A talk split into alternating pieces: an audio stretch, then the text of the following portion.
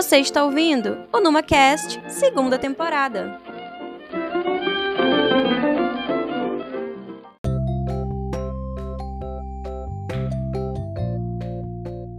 Olá, sejam todos bem-vindos ao NumaCast, segunda temporada, episódio 8. A nossa conversa hoje é sobre os conflitos socioambientais.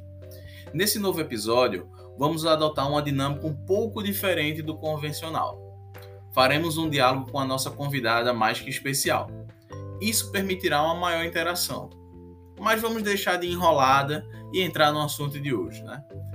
A compreensão do meio ambiente como uma arena de opiniões divergentes é um fato que necessita ser compreendido. Comumente, por trás desse embate, existem formas bem específicas da relação com a natureza. Quando falamos a expressão ambiental e nomes correlatos, logo nos vem à mente animais, plantas e florestas. Deixamos de lado, na maioria das vezes, o papel da sociedade e os conflitos gerados pela forma de interação com o meio ambiente. Para compreender esses elementos e identificar suas causas e consequências, diversos pesquisadores das mais diferentes áreas se dedicam ao estudo dos conflitos socioambientais. Para o nosso diálogo, convidamos a professora Maria Sueli Rodrigues de Souza, da UFP. Professora Sueli, a senhora pode nos dizer qual a origem desse pensamento que enxerga a natureza como um recurso que deve ser apropriado e dominado, ocorrendo quase que um choque com outras formas de interação da questão ambiental?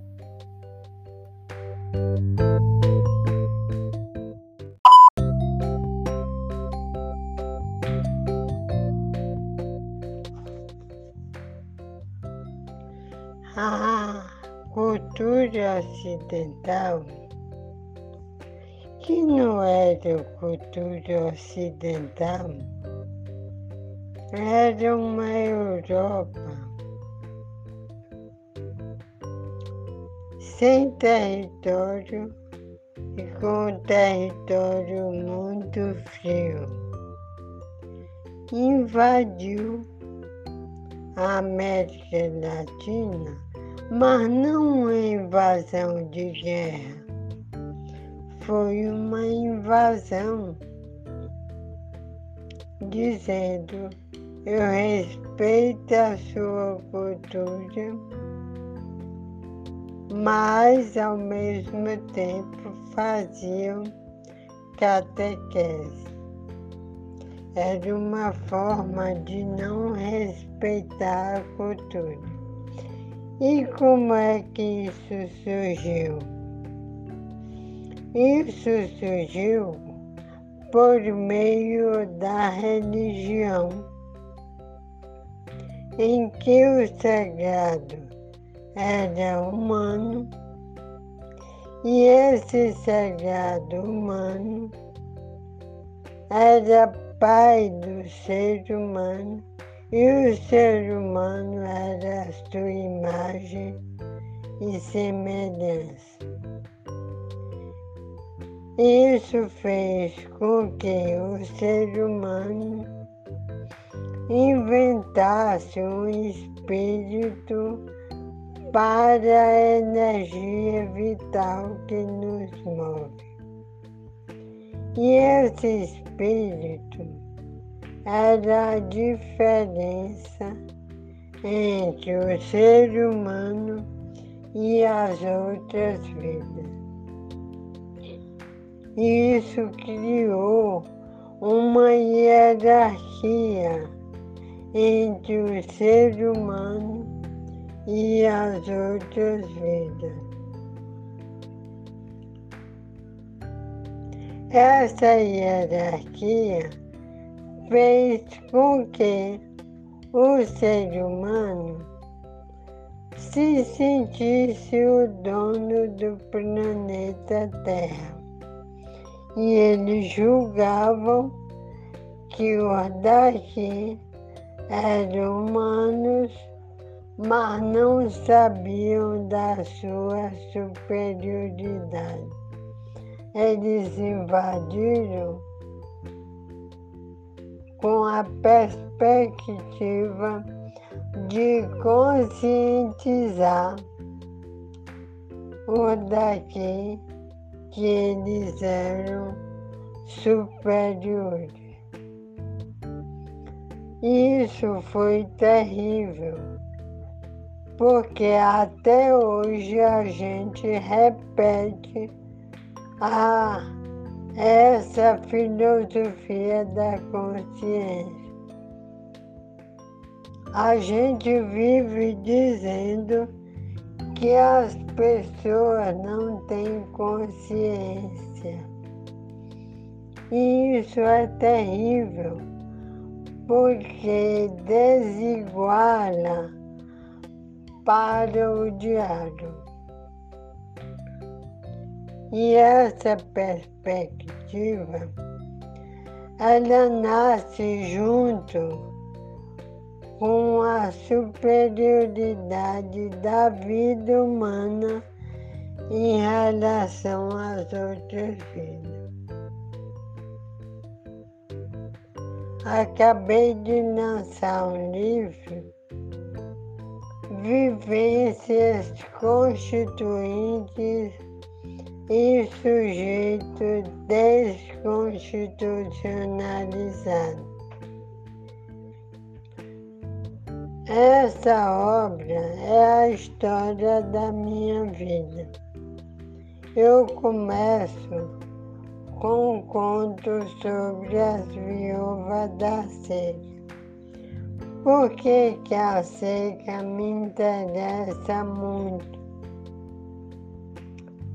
Porque o meu pai foi embora por conta da seca de 70 eu fui criada pela minha avó. E eu queria entender por que se planta algo estranho que precisa de muita chuva. Acabei fazendo uma dissertação sobre imaginário de semiano.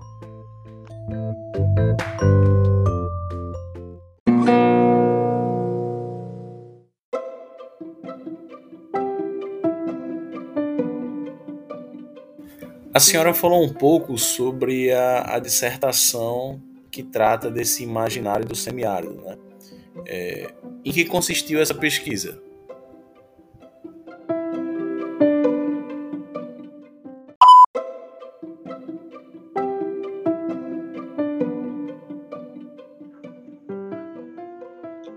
Essa dissertação foi no Parque Nacional da Serra da Capivara.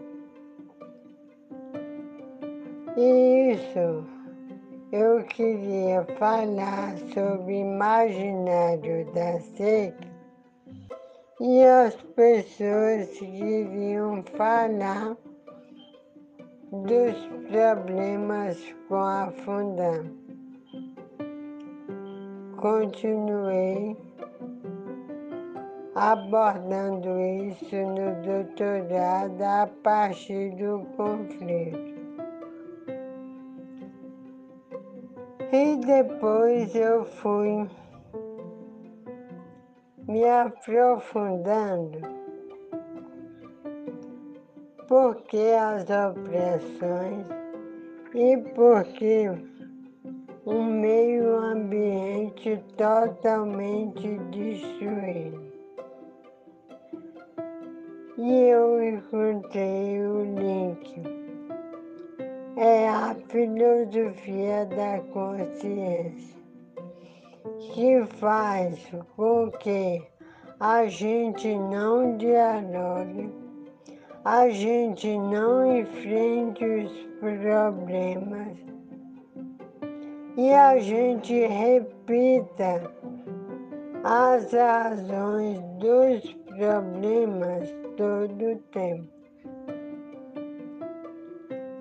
Aí eu, lendo os decoloniais, principalmente Quirrano, E lendo Fanon, eu percebo que a mesma filosofia da consciência que criou a hierarquia entre o ser humano e as outras vidas,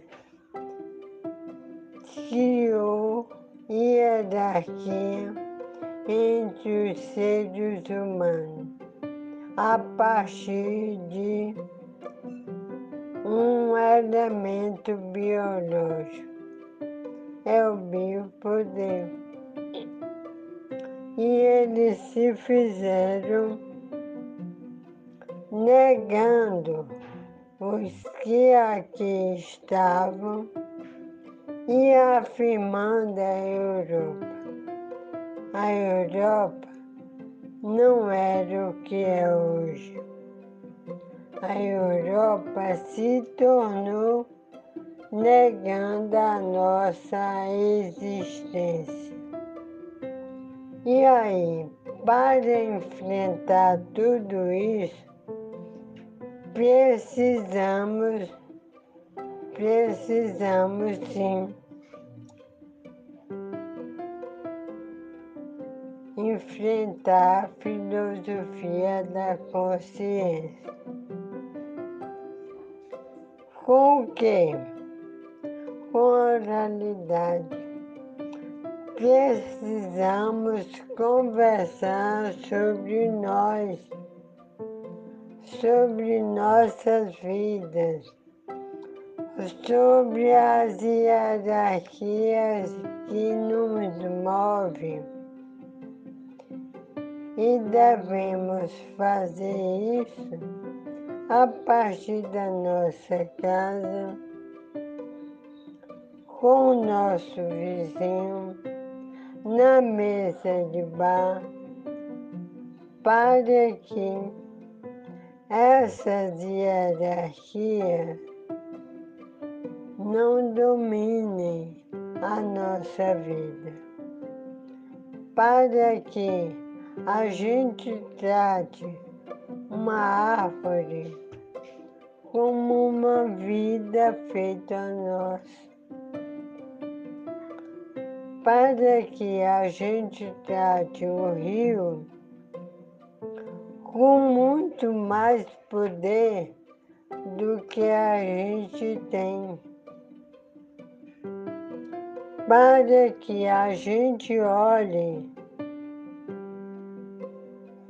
para o planeta Terra e nos veja apenas como uma vida e não a mais importante e não aquela que vai dominar todas as vidas. É isso que o, de que o livro trata.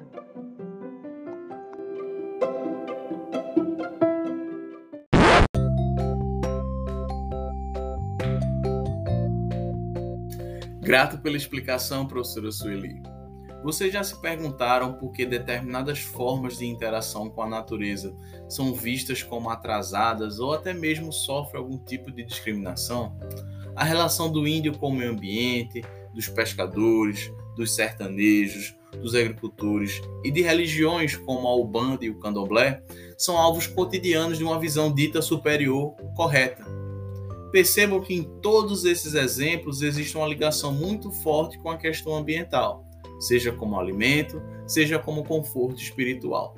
A partir do momento que eu digo que uma forma de se relacionar com a natureza é errada frente à minha, eu estou deslegitimando uma forma de viver. Entender que essas opressões e essa hierarquia artificial são criadas para um fim específico faz parte da construção de um pensamento crítico. Nesse sentido, procure ler, observar e principalmente respeitar todas as formas de existência e, por que não, de resistência. Um cheiro e até o próximo NumaCast.